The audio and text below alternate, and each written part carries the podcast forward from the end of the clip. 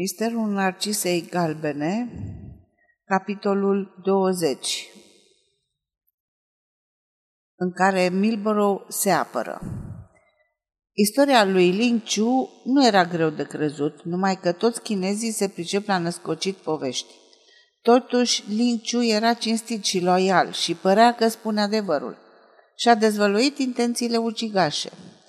Darling putea reconstitui cele întâmplate după plecarea lui Ling – Milborough, bâșbuind prin întuneric, a aprins un chibrit, a descoperit cordonul smuls din priză și apoi, spre marea sa uimire, pistoletul.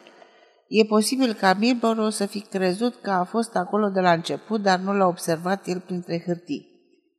Iată însă ce s-a întâmplat cu pistoletul între momentul în care Ling Chu l-a abandonat pe biroul lui Line și cel în care a fost găsit în coșul cu rufe în camera Odetei și ce anume căuta Milborough la birou la o oră atât de târzie și mai ales ce căuta în biroul lui Line. E puțin probabil ca Line să-și fi lăsat biroul deschis. Milborough l-a forțat fără îndoială. Și Hongul, cartonașele acelea sinistre, E firesc să, că se aflau în sertarul biloului Lulin, aduse din călătoria în China. Dar de ce fusese găsit unul în buzunarul mortului? Mărturisirea lui Ling trebuie spusă celor de la Scotland Yard să tragă ei concluziile. Oricum, acestea nu puteau fi decât de favorabile chinezului. Darling înclina să cred, să-l creadă pe servitorul lui. Era ușor de, să verifice câteva amănunte, așa că se duse fără întârziere la magazinele Line. Intră pe străduța indicată de chine și descoperi ușor țevile pe care se cățărase. Știa că Link se cățăra ca o pisică. Era un fleac pentru el să intre în magazin. Intră în magazin.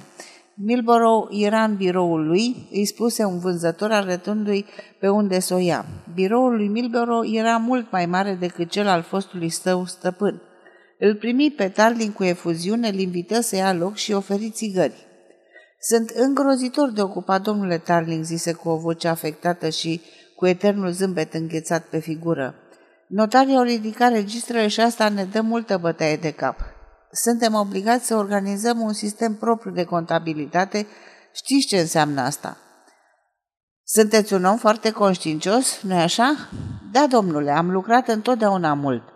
Și ați avut mult de lucru și înaintea morții lui Line, nu-i așa? Da, Milboro ezită, trebuie să recunosc.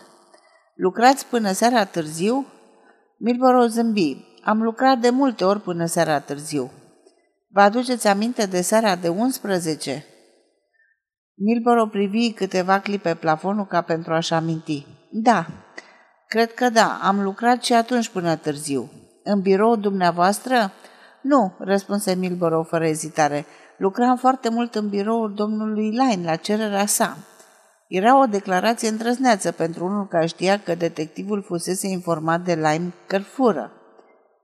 V-a dat cheia chiar el?" întrebă Tarling sec. Da, domnule," zâmbi la Milborough, știți, domnul Line avea toată încrederea în mine."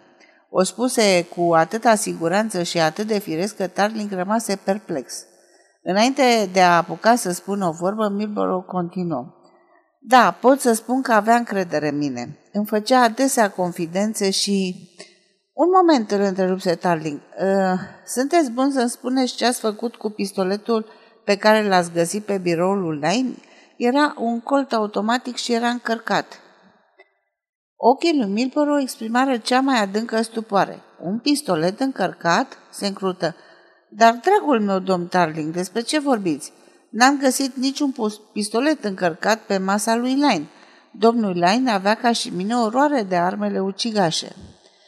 Tarling nu arătă nicio contrarietate, nici surpriză. Asta căutați când ați venit la mine să-mi percheziționați casa, arma?" întrebă ofensat Milboro. Posibil, chiar probabil," zise Tarling rece. Și acum să vorbim deschis. Cred că știți despre această crimă mai mult decât vreți să spuneți și că aveți și motive suficiente ca să-i doriți moartea.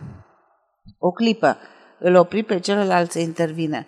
Vizita mea la domnul Line va avea drept subiect. Line spera să fiu în stare să descoper cine îl fură. Și ați reușit? întrebă Milborough disprețuitor. Nu, pentru că am renunțat la anchetă de vreme ce dumneavoastră și Line Ați căzut de acord să o înfundați pe Odette Rider. Văzut că Milborough se schimbă la față și se hotărâ să-i aplice o lovitură directă. Nu vreau să intru în amănunte, nu știu de ce aveați interesul să o pierdeți pe tânăra aceea nevinovată. Vă privește, dar vreau să vă spun un lucru. Dacă sunteți nevinovat și de fur și de crimă, atunci eu n-am întâlnit niciun vinovat în viața mea. Ce vreți să spuneți? Îndrăzniți să mă acuzați? Nu vă acuz decât de acest lucru. Sunt convins că ați furat casa Line ani în șir și sunt la fel de convins că, dacă nu l-ați ucis pe Line, știți cine a făcut-o. Sunteți nebuni, strigă Milborough, însă figura lui era lividă. Chiar admițând că am furat, de ce țineți să-l fi omorât pe Line? Moartea lui atrăgea verificarea conturilor. Era un argument valabil pe care îl știa și Tarling. Cât despre acuzațiile absurde și melodramatice despre furturile pe care le-aș fi comis, registrele se află acum la domnii Dașur și Solomon, care vor infirma astfel de acuzații.